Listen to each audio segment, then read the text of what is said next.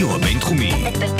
בינתחומי. 106.2 FM. הרדיו הבינתחומי. הרדיו החינוכי של המרכז הבינתחומי. לקום ישראל. 106.2 FM. הייטק בפקקים. האנשים שעושים את ההייטק הישראלי. בוקר טוב, יום חמישי, התשעה לאוגוסט 2018, הייטק בפקקים.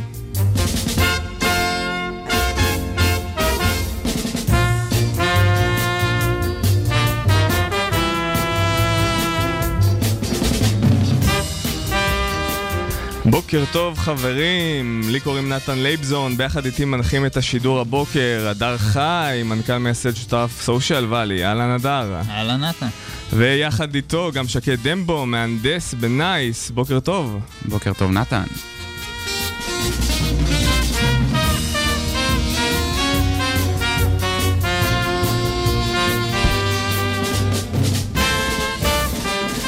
העולם שייך למצייצים, חברים. אם לא שמתם לב, השבוע אילון מאסק צייץ שהוא רוצה להפוך את טסלה לחברה פרטית, ובעקבות כך המניה זינקה בתום מסחר בוול סטריט בשיעור של 11% למחיר של כמעט 380 דולר למניה.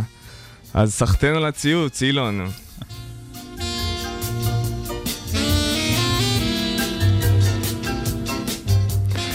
אנחנו כאן איתכם מעל גלי הרדיו הבינתחומי 106.2 FM, במקביל בפייסבוק live, בפייסבוק של כלכליסט ואיצטדיון הסטארט-אפ, עם תוכנית חדשה של הייטק בפקקים.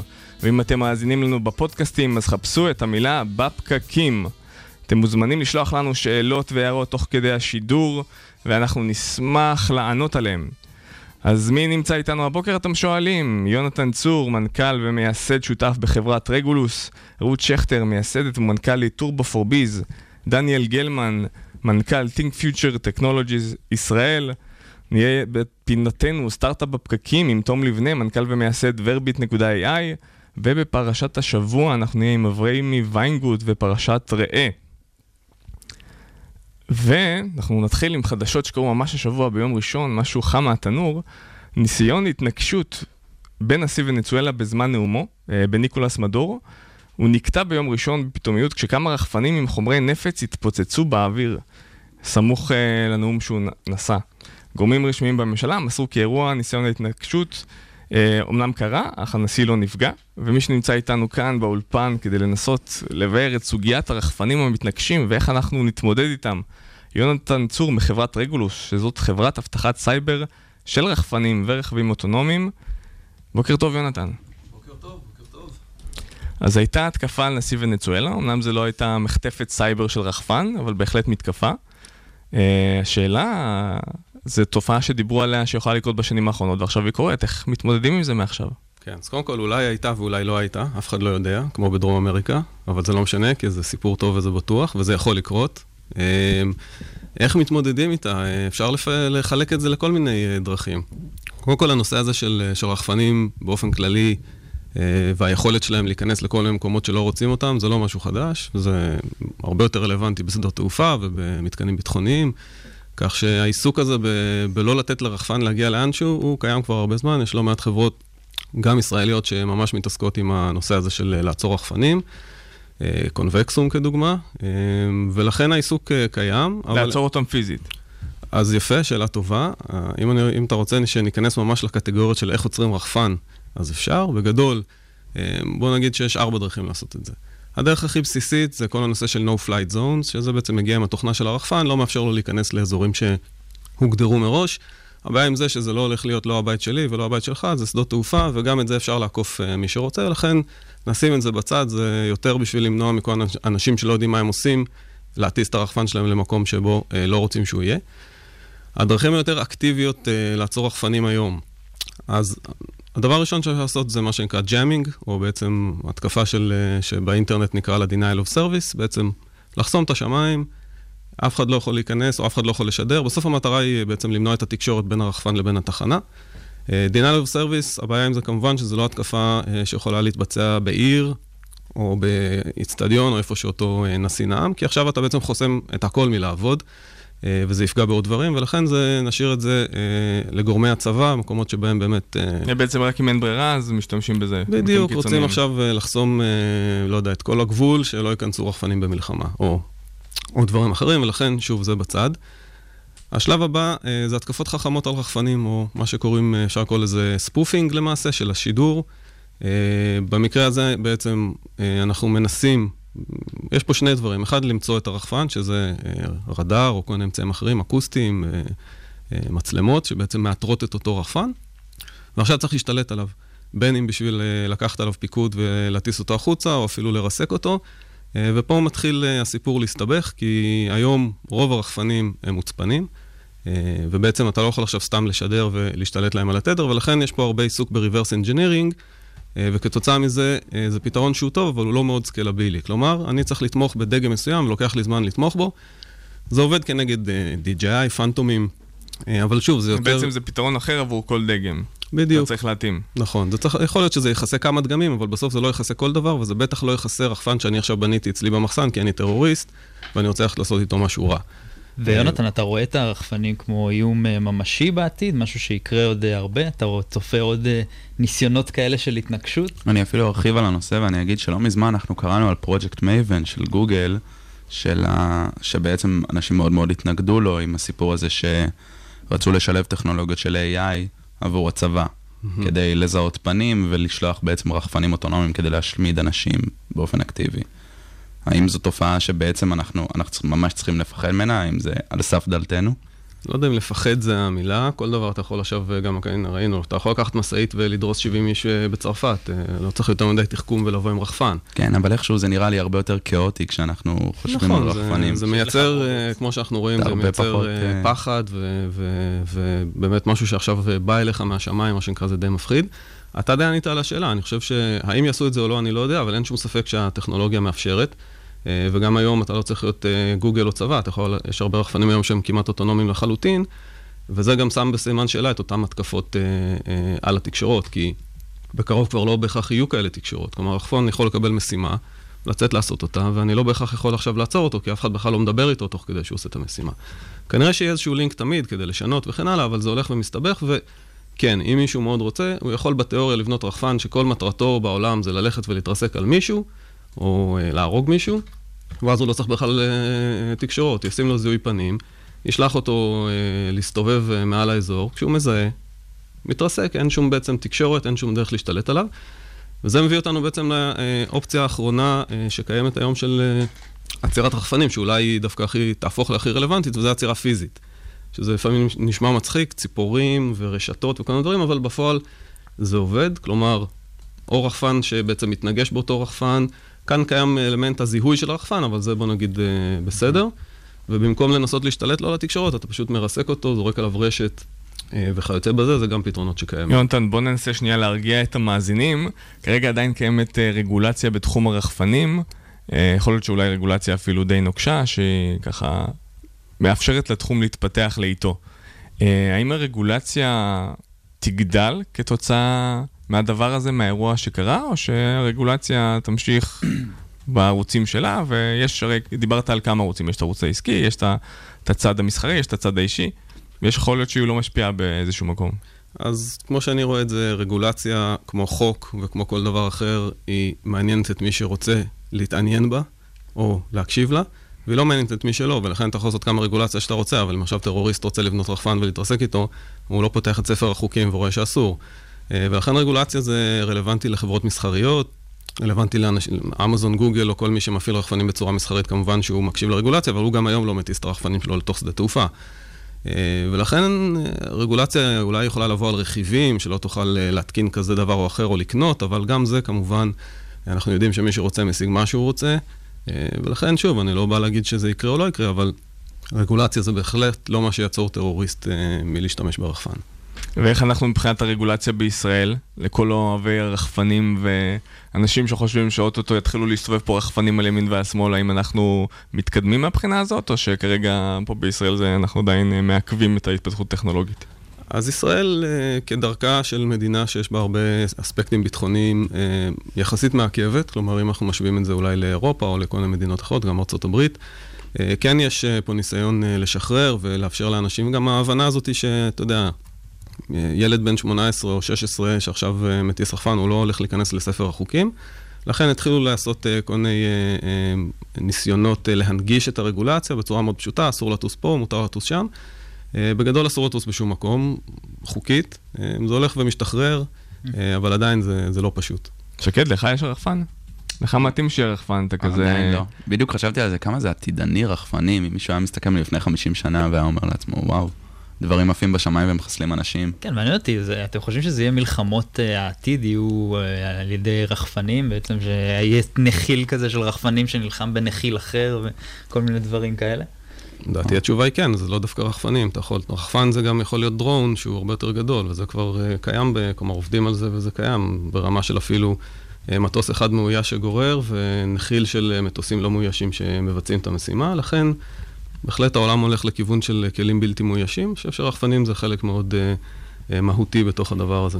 יונתן, ככה לפני סיום, בוא תספר לנו באמת על רגולוס, על ההגנה שאתם בעצם יוצרים לרחפנים, ואם אה, אם חלילה איזשהו נשיא בעתיד יצטרך הגנה, אם הוא צריך להתקשר אליכם, שתגנו עליו במרחב שלו. ההפך, הוא צריך למנוע מאיתנו לפעול, כי אנחנו בעצם אה, מקשים עוד יותר על אנשים להשתלט על רחפנים, בין אם זה לגיטימי או לא לגיטימי, בעצם עוצרים, אה, במקרה של רחפנים, מתעסקים גם עם כלי רכב אה, ועם GPS, אבל בעולם הרחפנים אנחנו בעצם מקשיחים רחפן, אה, מוסיפים לו הצפנה מאוד טובה, מוסיפים לו לינק רידנדנסי, מה שנקרא, לא יודע להגיד את זה בעברית, אה, יתירות של התקשורות. ולכן אנחנו דווקא הצד השני של המשוואה, שמונע מאנשים להשתלט על רחפן. נו, אז בעצם אה, להתחיל לפחד. כן, כנגדנו כדאי לשלוח איזה עיט, זה, זה כנראה הכי יעיל. אתה אומר שכרגע באמת הפתרון הכי טוב זה עיט. כי מבחינה טכנולוגית... אמרו אה, שהפתרון של מה שעשו עם העפיפונים היה איזה פתרון כזה שבאמת הפעילו אה, עופות דורסים כדי לעצור את העפיפונים, עפיפוני טוב, התבערה. עופות דורסים, בואו נסכים שזה לא כנראה אה, יותר מדי יעבוד, אבל אה, לייזר, רחפנים אחרים, רשתות, הדברים האלה עובדים אה, לא רע בכלל, יש להם את הבעיות שלהם, אבל בהחלט אה, פתרון אה, לגיטימי. יונתן צור, מנכ"ל מייסד שותף בחברת רגולוס, תודה רבה שאתה תגרום לכולנו להפסיק להסתכל בסמארטפון ולהתחיל להסתכל לשמיים מבחינת ההתקפות הבאות. בסדר, תודה כל עוד שהגעת. אתה לא- כל עוד אתה לא נשיא ונצואלה, נראה לי שאתה בסדר. נכון.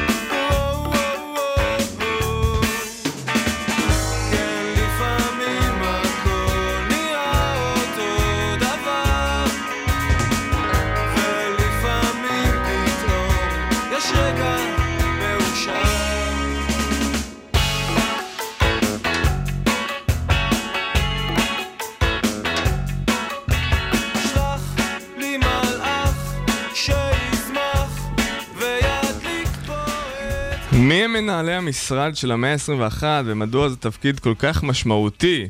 תפקיד שהפך להיות קריטי יותר מאי פעם ואנחנו צריכים להיערך לזה. מי שנמצאת איתנו פה באולפן כדי לספר על למה זה הולך להיות כל כך מהפכני. רעות שכטר, מנכ"לית מייסדת טורבו ביז, טורבו פור ביז, נכון, אמת. בוקר טוב לכולם. בוקר טוב. אור. אז רעות, כן. מי כיום הם אה, מנהלי המשרד ומה הם עושים בפועל? בואי נתחיל שנייה בבייסיק. נתחיל בהגדרה. כן. אז באמת אה, מנהלי משרד היום הם קודם כל לב המשרד.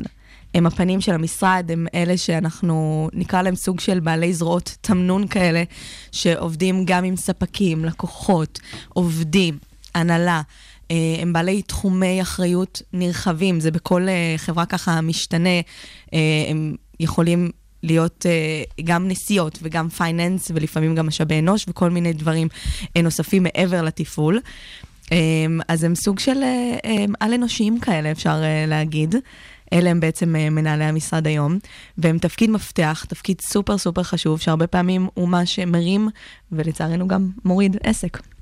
יש לך דוגמאות על אה, מנהלי משרד או ששמעת, שככה באמת הורידו את העסק? אה, שהורידו את העסק? אני פחות אוהבת לדבר על השלי, לא, נתן. אנחנו אוהבים להתחיל בקיצון. כן, זה, אתה, אתה לוקח את זה למקום לא טוב, אנחנו ביום חמישי היום, זה חמישי שמח. אבל אה, לא, אני דווקא מכירה את, את המנהלי משרד שהרימו עסק, ואני יכולה להגיד לך שכשיצא לי הרבה פעמים גם לדבר עם אנשים שעבדו עם מנהלי משרד טובים, אז אתה רואה את הרושם שהם השאירו, זאת אומרת, הם ישר אומרים, וואי, לנו היה מנהל, מנהלת משרד, כאלה תותחים, ובזכותם הגענו בבוקר עם חיוך, והרגשנו שהמשרד הוא בית שני, והרגשנו שיש למי לפנות, ואתה אתה רואה את האימפקט שהם אה, משאירים בחברה שלהם, זה, זה, זה מדהים לראות את זה, זה, זה סופרסטארים. למה התפקיד הזה נהיה יותר רלוונטי היום ממה שהוא היה פעם? Um, אני חושבת שהיום יש קצת יותר, בדגש על קצת, יותר הבנה, למה התפקיד הזה הוא כל כך חשוב ולמה הוא לב ליבו של העסק. Um, יש לזה אבל קשר לדברים טכנולוגיים שקרו, דברים כאלה, שינויים, גלובליזציה, כל מיני... תראה, קודם כל אני חושבת שלאן שהתפקיד הזה הולך, אז, אז מן הסתם אה, הוא נהיה יותר ויותר חשוב. אתה גם רואה את זה היום במודעות דרושים שמחפשים מנהלי משרד, מבינים את החשיבות שלהם אה, וכמה הם יכולים לייעל תהליכים, לחסוך לעסק, אה, וזה מאוד מאוד משמעותי אה, בימינו, במיוחד אצלנו באומת הסטארט-אפים, שכשאתה מתחיל ככה בקטן ואתה צריך מישהו שהוא יהיה שותף לדרך, אז זה מאוד מאוד קריטי. אה, בשביל להניח את התשתיות ואת היסודות ובשביל לעזור לסטארט-אפ להצליח. אני חשבתי על זה, תגידי לי אם את מסכימה איתי, שיש פה כדאי הרבה לך יותר להסכים. אוי אנשים, ואבוי. יש פה הרבה יותר אנשים uh, לתקשר איתם בעולם של היום, ואתה מפעיל הרבה מאוד אנשים מבחוץ, ויכול להיות כאילו, יכול להיות שזאת איזו מגמה כזאת, שאולי בגלל זה גם המנהל משרד נהיה פונקציה מאוד uh, דומיננטית. לגמרי, ואני חושבת שזה גם ימשיך ויתעצם ככל שהטכנולוגיה, אה, ככל שאנחנו נהיה חכמים להכניס את הטכנולוגיה ולייעל את התהליכים. אה, וגם אם אנחנו מסתכלים היום על, על מחקרים, יש מחקר של דלויט שמספר על כל העניין של התפקיד הזה בעתיד, והוא מספר איזה תכונות יהיו אה, ויישארו בתפקידי העתיד, אז אתה רואה שם 90% מהתכונות, זה תכונות של מנהלי משרד. אמפתיות, יכולת שיפוט, שיקול דעת, סליחה, אה, social skills. 90% מהתכונות האלה זה תכונות שיש למנהלי משרד, ולכן זה מקצוע שהוא ישרוד, והוא לא רק ישרוד, הוא גם יתעצם, כי מה שיקרה זה שכשאחד מכל שני אנשים יעבוד עם רובוט, אנחנו נהיה אלה שיתאימו את הרובוטים, אה, סליחה, יטמיעו את הרובוטים בחברות. וגם הנושא של אה, בעצם אה, כל הנושא של גביית פגישות, ובעצם מה שהיה מזכיר, אה, מזכירה אל פעם. תגיד לי מזכירה, אני רגע, לא רגע, מזכירה, רגע, אני רגע, לא, עושה. זה באמת, כי, בוא, כי בוא. התפקיד זה- הזה, אתה לא, לוחץ פה על התפקיד הזה, לא, לא. רגע, רגע, רגע, שנייה, שנייה, שנייה, אני רוצה, לה- את לא אתה לא מת, אתה עוד שנייה לסיים. שם פה בוץ. אני אומר שהתפקיד הזה הוא, הוא נהיה לא רלוונטי בגלל שגוגל דופלקס וכל הדברים האלה שנכנסים בעצם עוזרים לנו לעשות כבר את כל זה בצורה אוטומטית. זאת אומרת, הבן אדם שמנהל את המשרד דווקא צריך לחשוב אה, אה, הרבה יותר יצירתי ו- ולעשות דברים אחרת. אה, כי התפקיד הזה כבר אה, מאבד אה, מהמשמעות שלו. אתה לא צריך כבר היום לקבוע פגישות, ו... אז לפני שאתם אה, נכנסים לדברים, תנו לי לסיים. לא, אני חושבת שפשוט מה שיקרה זה שכל ה, מה שאנחנו קוראים לו במרכאות עבודה שחורה, סתם דוגמה, הזמנות לסופר, אז יהיה רובוט שאנחנו נטמיע אותו ונדע להתאים אותו לתרבות הארגונית של החברה ולצרכים שלה, ואתה יודע, לפעמים גם יש, אין מה לעשות, יש מקרה קיצון שצריך בו נגיעה של יד אדם, אז שם באמת יהיה מנהל המשרד, וזה ישאיר לו זמן לעשות דברים שהם יותר יזמיים, עסקיים, אנליטיים, להביא היום... מגמות אה, ולהסביר מה קורה בתוך החברה במספרים. רעות, אבל שנייה לפני שאנחנו נודדים לעתיד, בואי נדבר על ההווה. על ההווה. על ההווה ואולי אפילו לעבר, שמנהל משרד זה בעצם המילה החדשה שמשתמשים בה, שפעם זה היה מזכירה. אה, שזה עוד אה, פעם אתה מעלה לי את עוד פעם העצבים אני מעלה לך את במזכירה. העצבים. כל פעם שאתם אומרים מזכירה, יש לנו התקפת סייבר של כן. פמיניסטיות לדעתי. אז אז קודם כל, למה זה כבר לא מזכירה? למה זה מנהלת משרד? תראה, קודם כל, אני חושבת שהבינו שה title עצמו הוא title מקטין, כי המנה, המנהל משרד הוא... זה משהו שגורם לתפקיד להיראות פחות מושך? אה, פחות מושך, פחות אטרקטיבי, וגם אחר כך מתפלאים למה לוקחים אותו ככה. זאת אומרת, מה שאחד מהדברים שאנחנו היום מנסים להסביר זה שמנהל משרד, אם הוא יודע לקחת את התפקיד שלו בצורה מאוד מאוד אה, רצינית, ולא כאיזה תחנת מעבר, או, או אני אהיה ראש קטן, והוא לוקח את זה כראש גדול, יכולה להתפתח לו פה קריירה מדהימה אה, ומטורפת, והוא גם יכול לעשות שינוי אמיתי בעסק. כאילו, יש יותר כיף מלדעת שעזרת לעסק בישראל, שזה לא פשוט לשרוד פה, לצמוח, זה, זה מטורף וזה מדהים. מהמם. מהמם בדיוק. ואני חושבת ש... שההגדרה עצמה, אגב, גם היום הגדרה, שתבין, פעם זה היה מזכירה, היום זה מנהל משרד, וגם היום מנהל משרד זה כבר לא הגדרה בעיניי מספיק טובה לתפקיד הזה, למרות ששוב, זה רק הגדרה, כי בסופו של יום אנחנו נחליט לאן התפקיד הזה הולך. אז לקראת הסוף, אני באמת מבקש ממך, תג- תגדירי מחדש, תתני את השם מחדש. מחדש של מנהלי המשרד. אין בעיה, אני אבל אגדיר. אה, פתחת אה, לאחרונה גם קהילה חדשה, שזה גם חלק מהעסק שלך, נכון. שבדיוק באה במקום הזה להעצים את אה, מנהלי המשרד ולתת להם כלים ולפתח, ודיברת על טכנולוגיה ומה יעשו עם כל הזמן הפנוי שלהם. אמת. אז שתפי אותנו בחזון ובמה מה הולך להיות שם בקהילה הזאת. אז, אז באמת החזון הוא, הוא לפתוח קהילה שכבר נפתחה אגב, אני אשמח שמי שמקשיב קולולולולו. לנו יצטרף. אה, זה בעצם להכין את התפקיד הזה.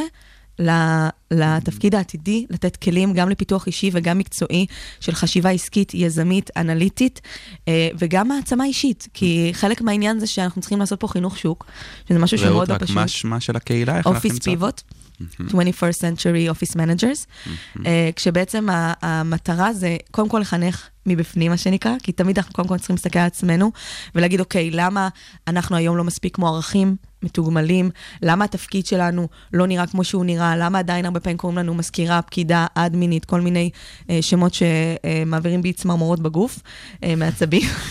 יש לנו פה תגובה מהקהל, מהצופים, נעמי רוזנבלום אומרת שעדיין קוראים לזה מזכירה, גם אם קוראים לזה מנהלת משרד או עוזרת אישית, בפועל מתייחסים לזה כמזכירה, זה נורא נכון. פשוט. נכון, שזה, שזה בדיוק מה שאני אומרת עכשיו, שזה החינוך שלנו, לבוא ולתקן את זה, ואחרי שאנחנו נתקן את זה אצלנו, בפנים, אנחנו נוכל לבוא החוצה ולהגיד גם למנהלים ולמנכ"לים ולמי שהיה מגייס לתפקידים האלה, ש, שזה כבר לא התפקיד הזה יותר. ואגב, יש גם הרבה סקילסטים שאפשר לפתח ב... בוודאי. בעולם הזה. משמעית. אתה יודע, סתם, אני חושב על כל מיני כלים של אוטומציות וכל מיני דברים שאפשר לעשות, ש... שאתה יודע אותם, זה בעצם עולם תוכן, שברגע שאתה יודע אותו, אתה... הערך שלך עולה ב... בשוק. לגמרי. אני אני בדיוק אני חושב לגמרי על. זה שוואלה, איזה- איזה בור אני, אני בכלל לא מכיר את המנהלת משרד שלי. כאילו, אוי ואבוי. איזה לוחמת היום- צללים מטורפת מסתובבת לי במשרד. הבן לא אדם שהכי. חשוב להכיר זוהי. אמת. לא, לגמרי. וגם אמת. היא- כי היום זה נהיה פונקציה ממש חשובה ו... ומתקשרת עם כולם. לא, אין שום ספק. את חושבת שדרך אגב הם באות לא... הן באים, באות? באים, באות, כי יש גם גברים, אנחנו לא נמדר אותם, ואני מבקשת שגברים גם יגיעו יותר למקצוע הזה. אני התכוונתי לשני המינים ופשוט פניתי בלשון נקבה. בסדר. פנית עם. הלשון של המגדר כן. החזק, זה רעות, בסדר. אנחנו רוצים לעשות קצת פסט פורוורד לעתיד, ככה לקראת סיום. אה, תגידי לנו איך התפקיד הזה ייראה בעתיד, ואיזה שם את תתני לו. אז אה, נתנו לו את השם אופיס פיבוט. פיבוט בהייטק זה שינוי. זה לעשות איזשהו שינוי, אז זה במושג של ההייטק, אבל במושג שאנחנו לקחנו אותו זה ממקום שפיבוט הוא ציר מרכזי שמניע את כל הגלגלים, וזה בדיוק המ- המנהלי משרד. הם הולכים להניע את כל הגלגלים בצורה מאוד מאוד חדשנית אה, ועסקית, אני שוב שמה דגש על עסקית, בגלל שהם, בגלל שהם עובדים עם כל הגורמים האלה, הם יוכלו להביא הרבה יותר את הטרנדים ואת המגמות ולהוביל עסק להצליח.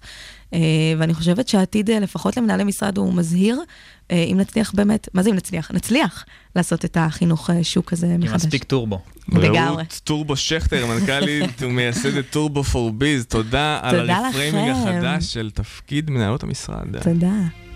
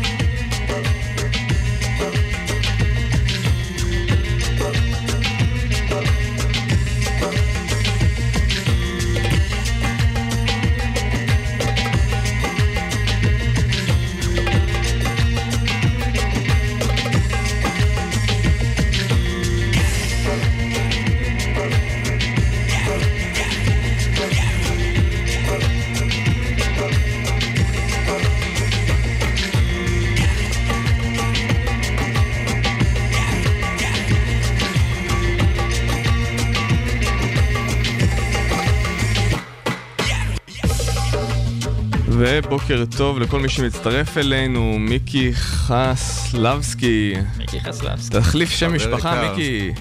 אה, ורד אביטל, סרט בוקר טוב. גם בוקר טוב לאבידר ירושלמי, בוקר טוב לממי גינוסר שמאזין לנו קבוע מחיפה, אלון רפפורט, גיל שורקה וטל דסקל. בוקר טוב חברים, כיף שאתם איתנו על הבוקר.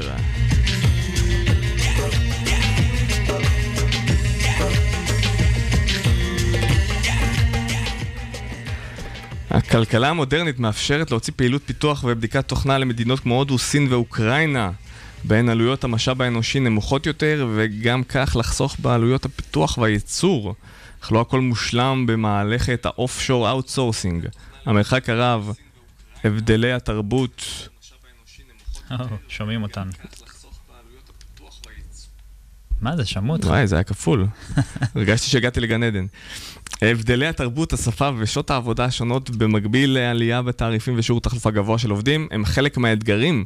וכדי לדבר על האתגרים וההזדמנויות השונים, הגיע אלינו דניאל גלמן, מנכ"ל Think Future Technologies ישראל. בוקר טוב, בוקר טוב לכולם. בוקר טוב, דניאל. אז למה אופשור, דניאל?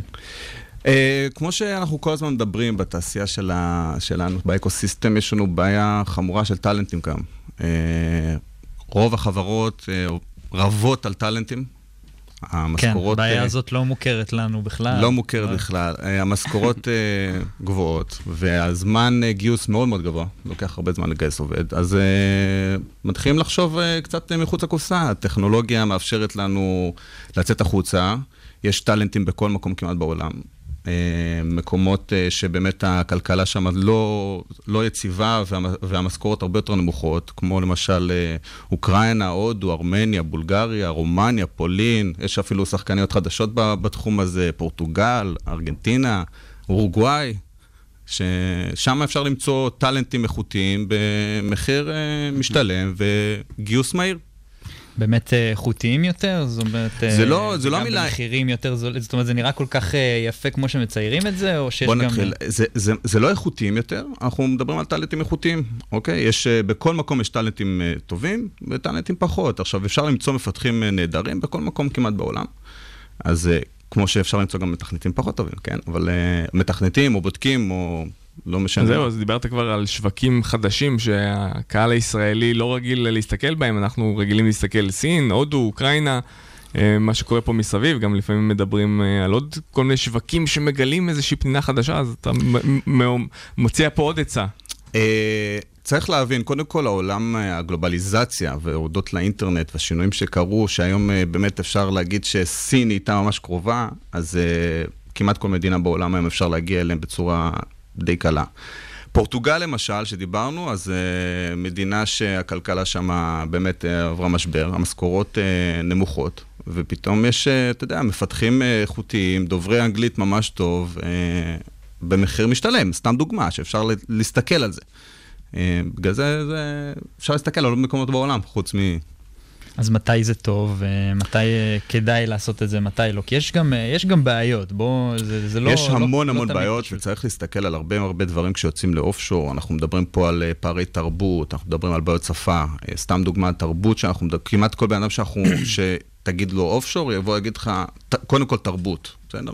למה זה כזה מש- משמעותי? אנחנו, אנחנו צריכים להבין ש, שתרבויות בעולם זה, זה שונה, אוקיי? אנחנו ניקח, אה, אם אנחנו לא נבין את התרבות שלנו בישראל, התרבות העסקית שלנו, ולא נבין את התרבות שאנחנו הולכים לעבוד מולה, אה, אנחנו נכניס את עצמנו לבעיה.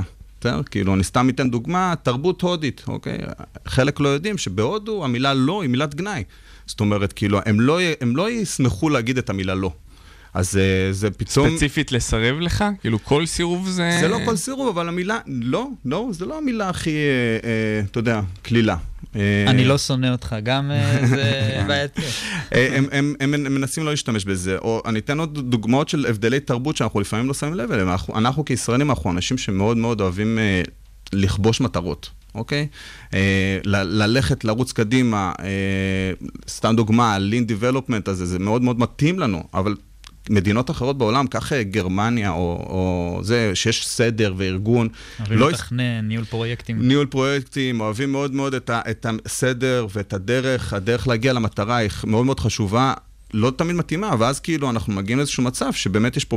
הפערים, ב... כשאני בא ועובד מול מדינה שונה, שאני חייב לד... לדעת אה, אה, לגשר ביניהם. שפה, אוקיי? הרבה פעמים אנחנו מדברים על נושא השפה. תחשבו שהרוב, רוב, כן, אני מדבר כאילו לא הכלל, אבל הרוב של האנשים, השפה, השפת אם שלה היא לא אנגלית. ואותו דבר בצד השני, השפת אם הוא לא אנגלית.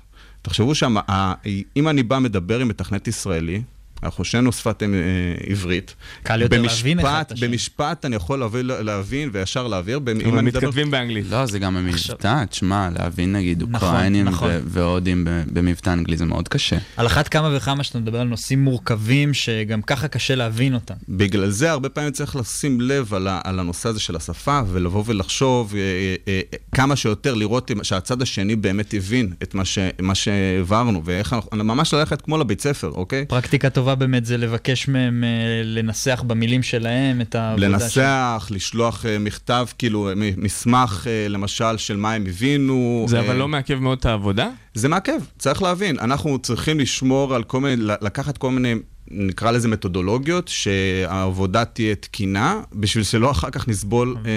אם אתה מסתכל בטוטל זה, כן. זה מקצר, כי אתה בעצם חוסך לעצמך עוגמת נפש. זאת הסיבה. אופשור זה דבר נהדר, אבל אם אנחנו נחשוב שאופשור זה שווה ערך לעובד במשרד, אנחנו נטעה, אנחנו נחטא, למט... נחטא למטרה. יש גם, כמו שדיברת כבר, אמרת בתהליכי חיפוש, חברת אופשור, איך באמת אפשר לדעת שאתה יוצא אה, לחברה טובה ואתה לא נופל על איזשהו משהו פישי שגם עכשיו לך ותתבע אותם אם צריך, זה, גוזרים עליך- זה חוקים אחרים ו- ומשהו, זה לא פה בישראל, זה לא קרוב, אני לא יכול לפקח עליהם. המרחק זה אחד האתגרים, אז איך אני אדע לבחור את החברות הנכונות? אה, יש כמה, יש כמה דרכים לבחור חברה טובה. קודם כל, אני מאוד אוהב להשתמש ב- ברפרנס איכותי, אה, לשאול הרבה שאלות את הרפרנסים שהם דומים לנו מבחינת חברות ישראליות שעושות אותו דבר פחות או יותר ממה שאנחנו מבצעים. אה, גודל דומה, לנסות לדבר עם כמה שיותר, זה אחד הדברים שאני כאילו ממליץ. ייצוג, תשמע, היום יש הרבה חברות אופשור, אז הרבה מאיתם יש להם ייצוג פה בארץ. אה, אנשים שמייצגים את החברה כאן בארץ. זה גם חשוב לראות, אתה יודע, שיש לך בן אדם פה, זה כבר איזה, עוד איזה צעד נוסף. שוב, זה לא חובה, אבל זה עוזר.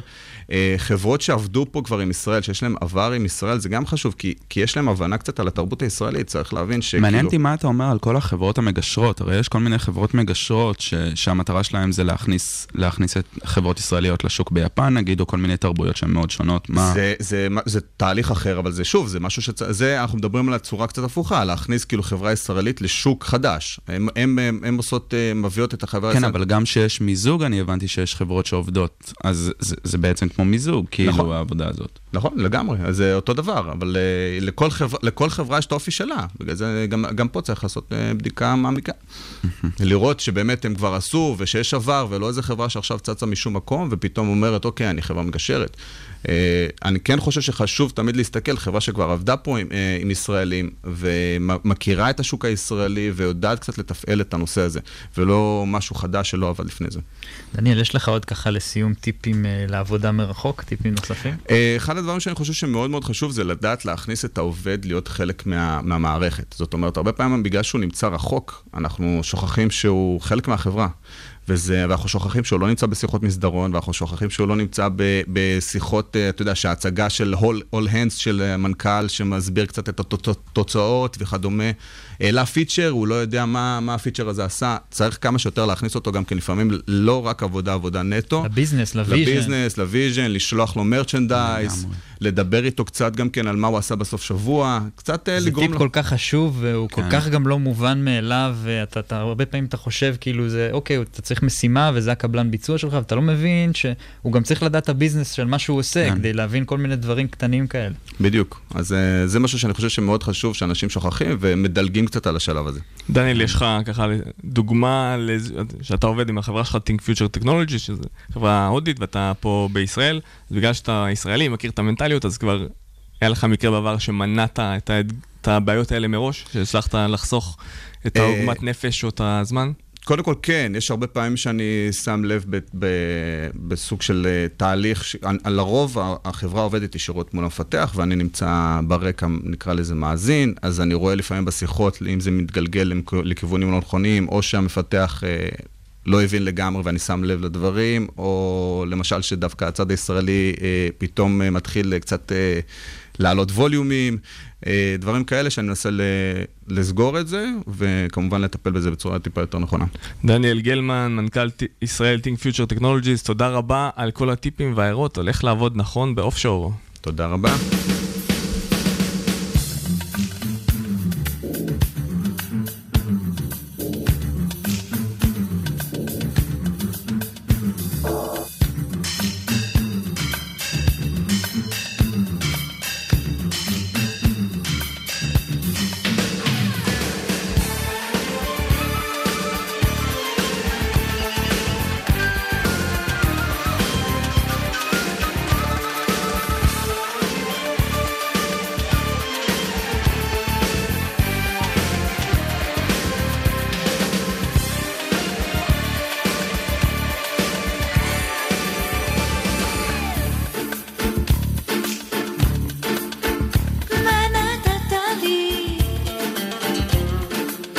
נתת לי אותו, נתת לי אותו, עד ליום מותו.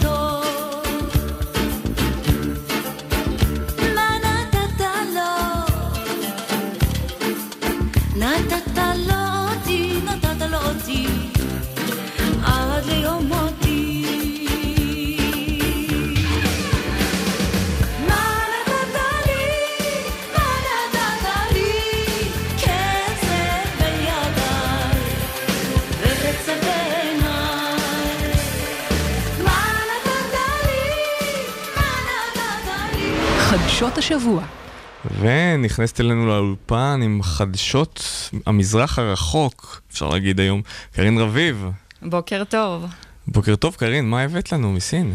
טוב, אז uh, הידיעה המאוד מעניינת שקרתה השבוע, uh, גוגל מעוניינת לחזור לסין. כל מי שטס לסין יודע ומוכן שהג'ימל שלו לא יעבוד, הגוגל מפס, מנוע החיפוש.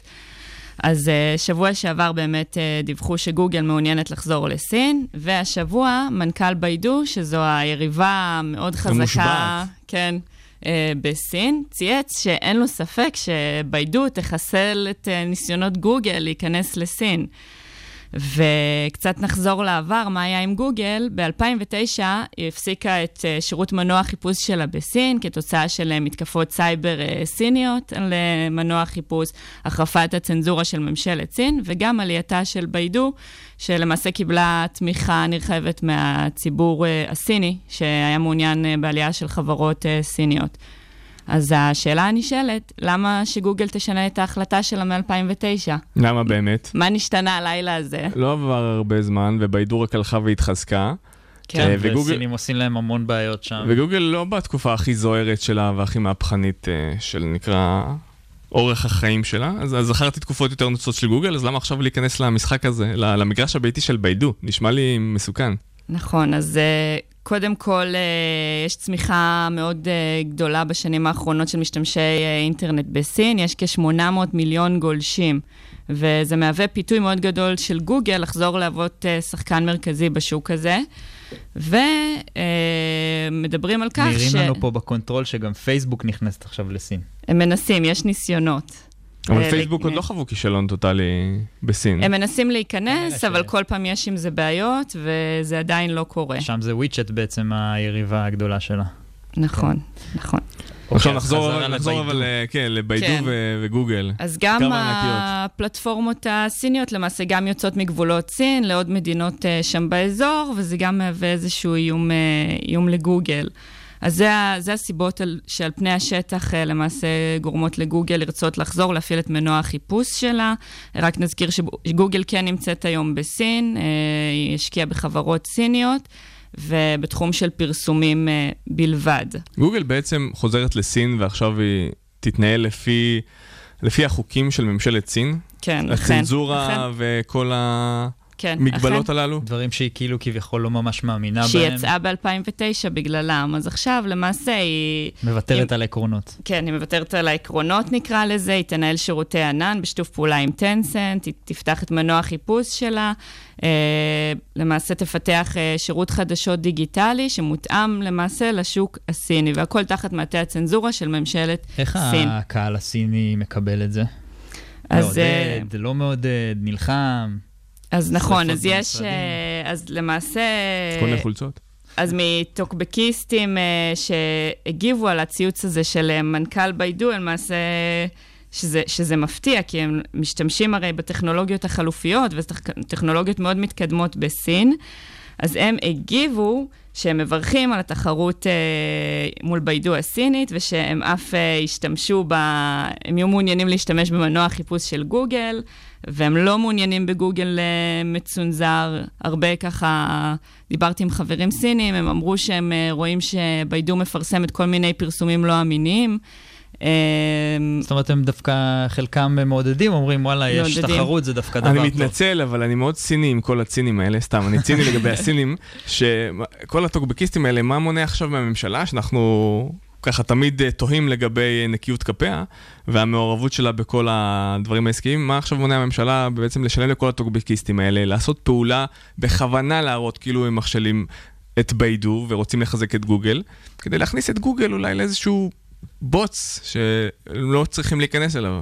אז זה באמת שאלה שאפשר uh, לחשוב עליה על קונספירציות למיניהם, אבל באמת שאני דיברתי עם uh, חברים uh, סינים, הם באמת תמכו באמרות האלה של הטוקבקיסטים, והם גם uh, מאמינים בזה, והם רוצים להשתמש בגוגל, והם מברכים על התחרות.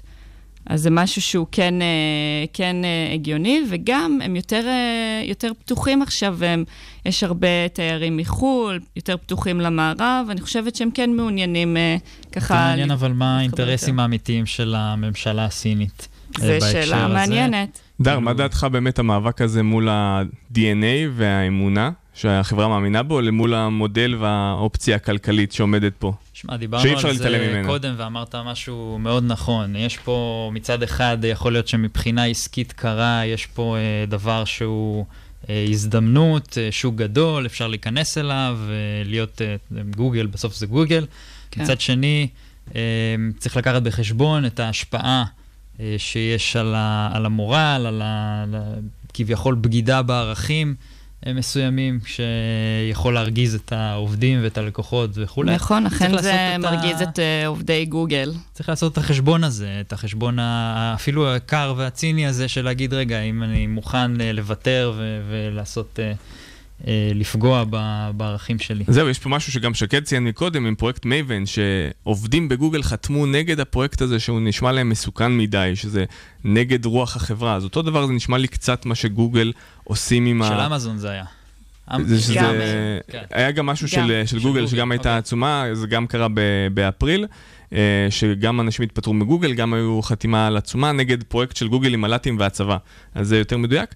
אז העובדים של גוגל, לא רק העובדים, גם הלקוחות, אתה מרגיש משהו, יש לך DNA כלפי החברה, זה לא הכל מספרים והזדמנויות עסקיות, ואיך אני עכשיו עושה הכל כסף. בסופו של דבר אנחנו אנשים לא רציונליים, וכשאתה מסתכל על מותג, אתה מרגיש כלפיו משהו. אז- יש, יש גם טרנד שנהיה יותר ויותר חזק של לאנשים אכפת ממה שה, מהאימפקט שהחברה שלהם עושה, אה, מעורבות תאגידית וכולי, זה נהיה רק יותר ויותר משמעותי. באמת מעניין לראות לאן זה יתפתח, וממש והשאלה בשורה... השאלה האחרונה גם שאפשר לשאול, מה, מה יהיה עם זה? זה יצליח? זה לא יצליח? כן. שאלת. אה. מיליארד הדולר. ביידו יילחמו קשה, זה בטוח. זה השוק היחיד שלהם, אתם יודעים. קרין רביב, תודה רבה על כל הידיעות והקונספירציה, או לא קונספירציה, אבל בהחלט אה, ידיעות שיכול להיות שישפיעו על התקופה הקרובה. נכון.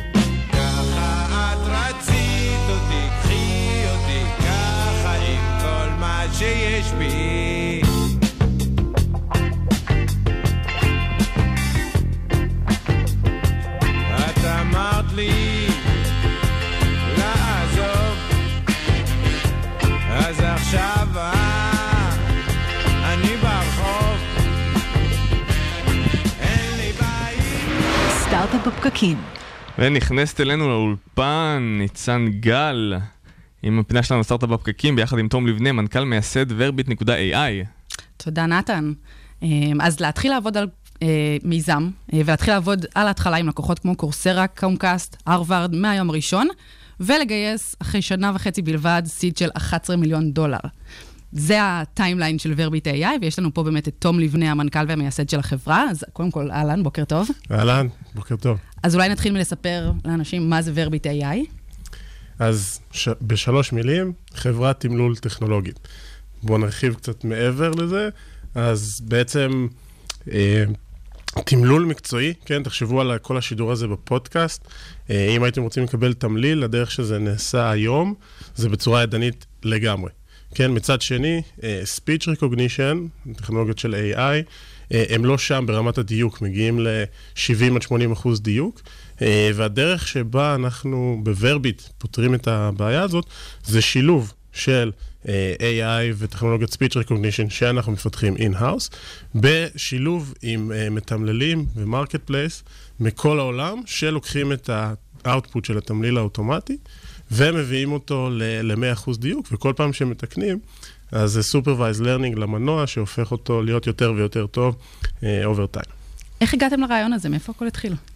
אז באנו באמת, אה, גם אני והשותפים שלי, עם vision אה, מאוד גדול, uh, שכל המידע המילולי בעולם, כן, הוא פשוט נעלם. אה, גם פה בפודקאסט הזה, כמו שאמרתי, אין, אין תמליל, אפשר אולי לשמוע, אבל אי אפשר לחפש בתוך הפודקאסט. ואז בעצם להיות ה-voice search engine זה להתחרות בחברות ענק כמו גוגל ואמזון, וחיפשנו איזשהו business application שהוא יותר פרקטי ואפשר לייצר revenue משמעותי.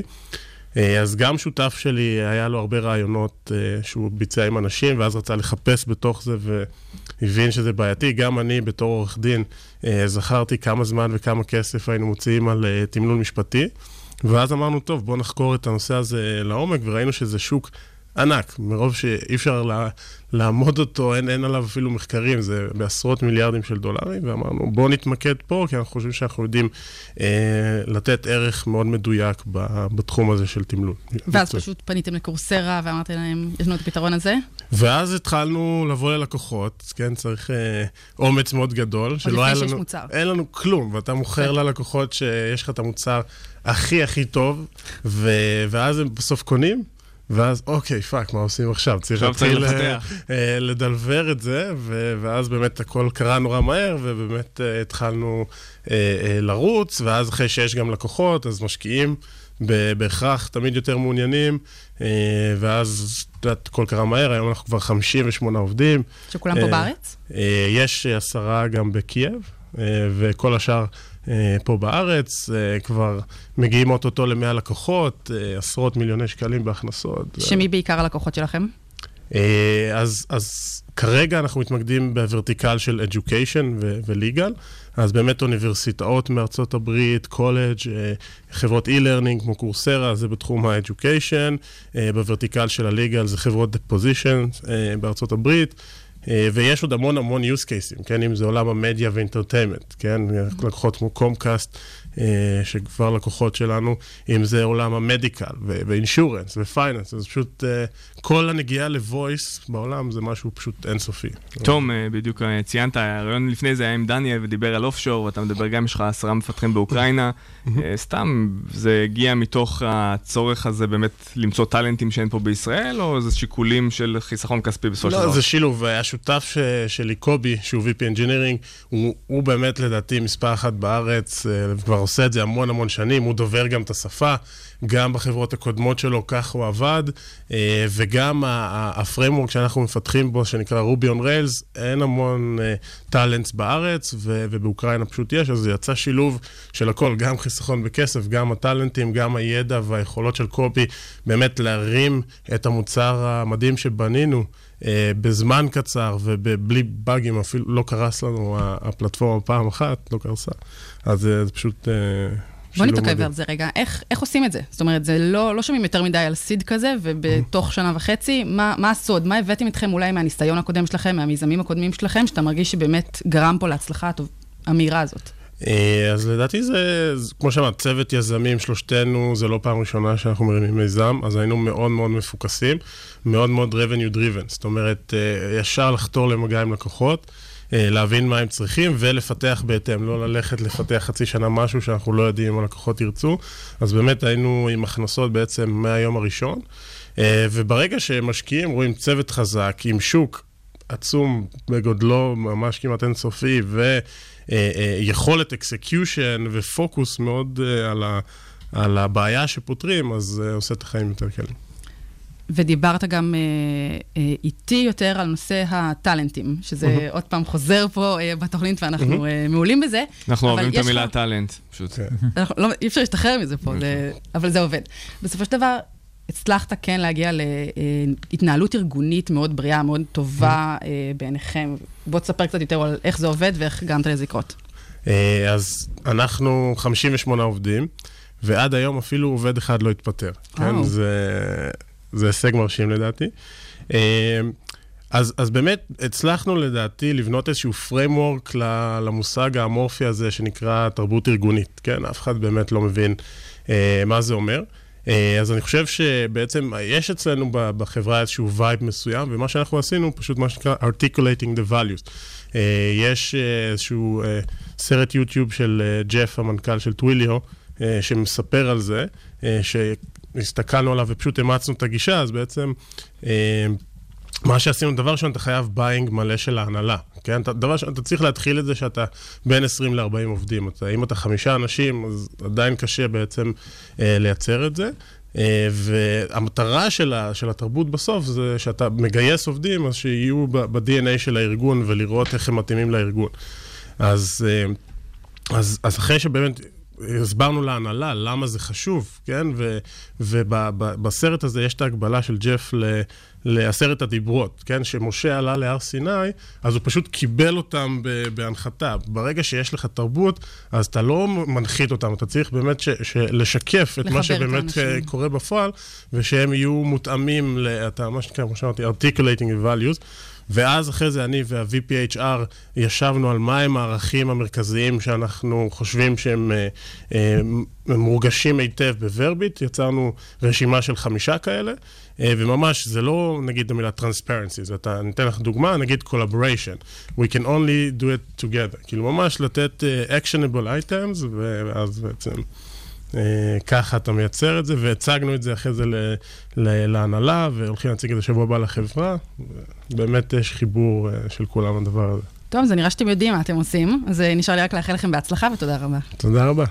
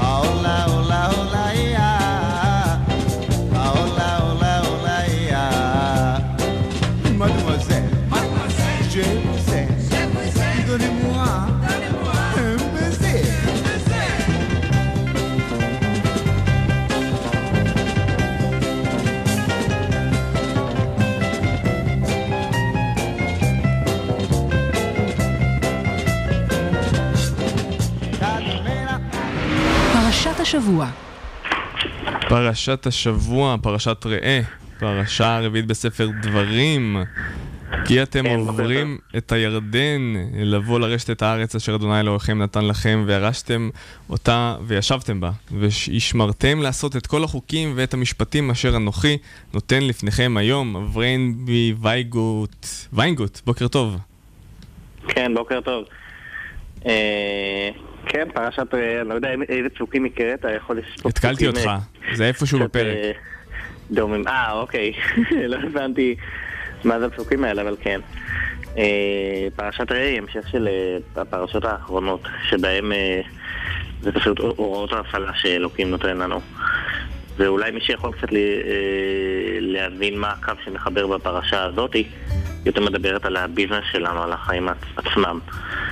אה, כל מיני כללים סוציאליים, אה, כמו אה, זכויות עובדים, או, או דברים כאלה, או שנת השמיטה, מדי פעם צריך לנוח, או דברים כאלה, וזה הצד שאנחנו צריכים לבחור בו, האם אנחנו מעדיפים להיות אנשים רחמנים וטובים כחברה, או שאנחנו מעדיפים כל אחד לפי חרבו והאגואיסטיות שלו. אבל אלוהים באמת אה, אומר, יש לכם פה את החוקים, את הדברים שאתם צריכים לקיים, המצוות, שעל זה תקבלו בעצם הטבות או דברים טובים, אה. ויש את הדברים שתענשו עליהם, כאילו זה די ברור. אה, נכון, נכון, נכון, אבל ביחס למק... אנחנו כבר... מה שכבר כמה פרשות עובר, זה הנושא הזה. אתם צריכים להיות, לבחור או ככה או ככה או ככה, אבל במקרה שלנו הוא יותר מדבר על ה... על ה... לא על מצוות ועבירות, אלא על יותר התנהגויות של בן אדם במשך החיים עצמם. למי לשמוע, למי לא לשמוע, איזה חגים לקיים, איזה לא חגים לקיים, איזה ימים לנוח, איזה ימים לא לנוח. אה, וזהו, באיזשהו מקום אנחנו... אחד הדברים המעניינים שיש בפרשה זה ש... יש את, ה... יש את המילים אפס כי לא... אפס כי לא יהיה בך אביון. אלוקים מבטיח ב... ליהודים לא יהיה אביונים. אנחנו הולכים להיות אה, מיליונרים, תמיד כל החיים. כל אחד ואחד מ- מהיהודים.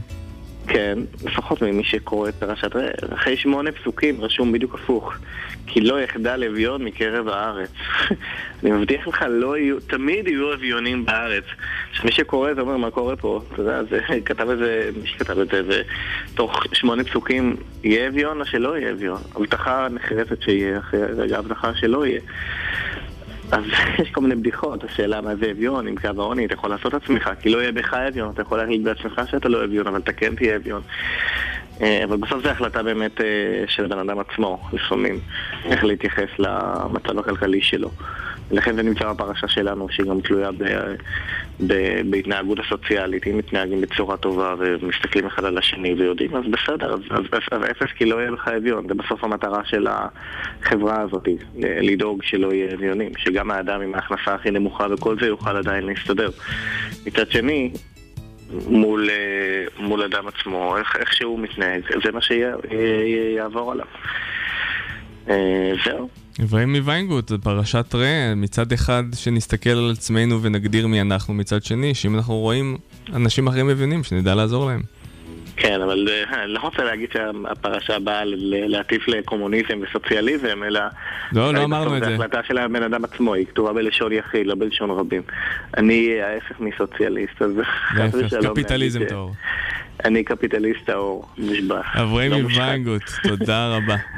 יופי, שבת שלום. שבת שלום. אנחנו מתקרבים לסיום, חברים. מילות סיכום, שקד. אמ, האמת שהיה הרבה, היה הרבה.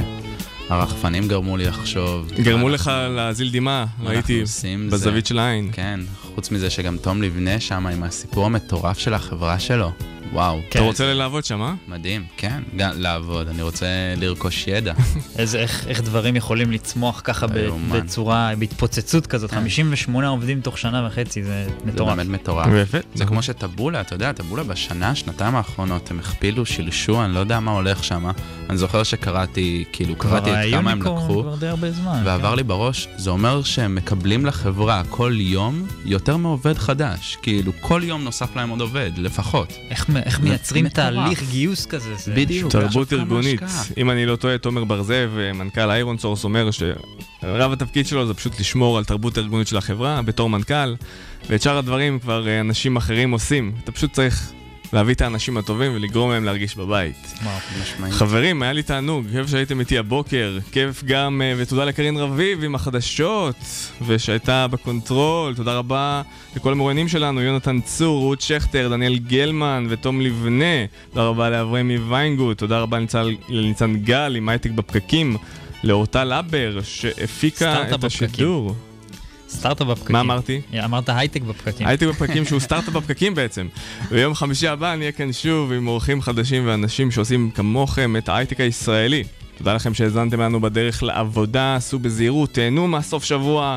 תאכלו, תשתו ותתכוננו לשבוע הבא, שבוע אלינו לטובה עם חדשות לא פחות מעניינות ושוברות ממה שהיה השבוע. אנחנו הייטק בפקקים, נתראה שבוע הבא.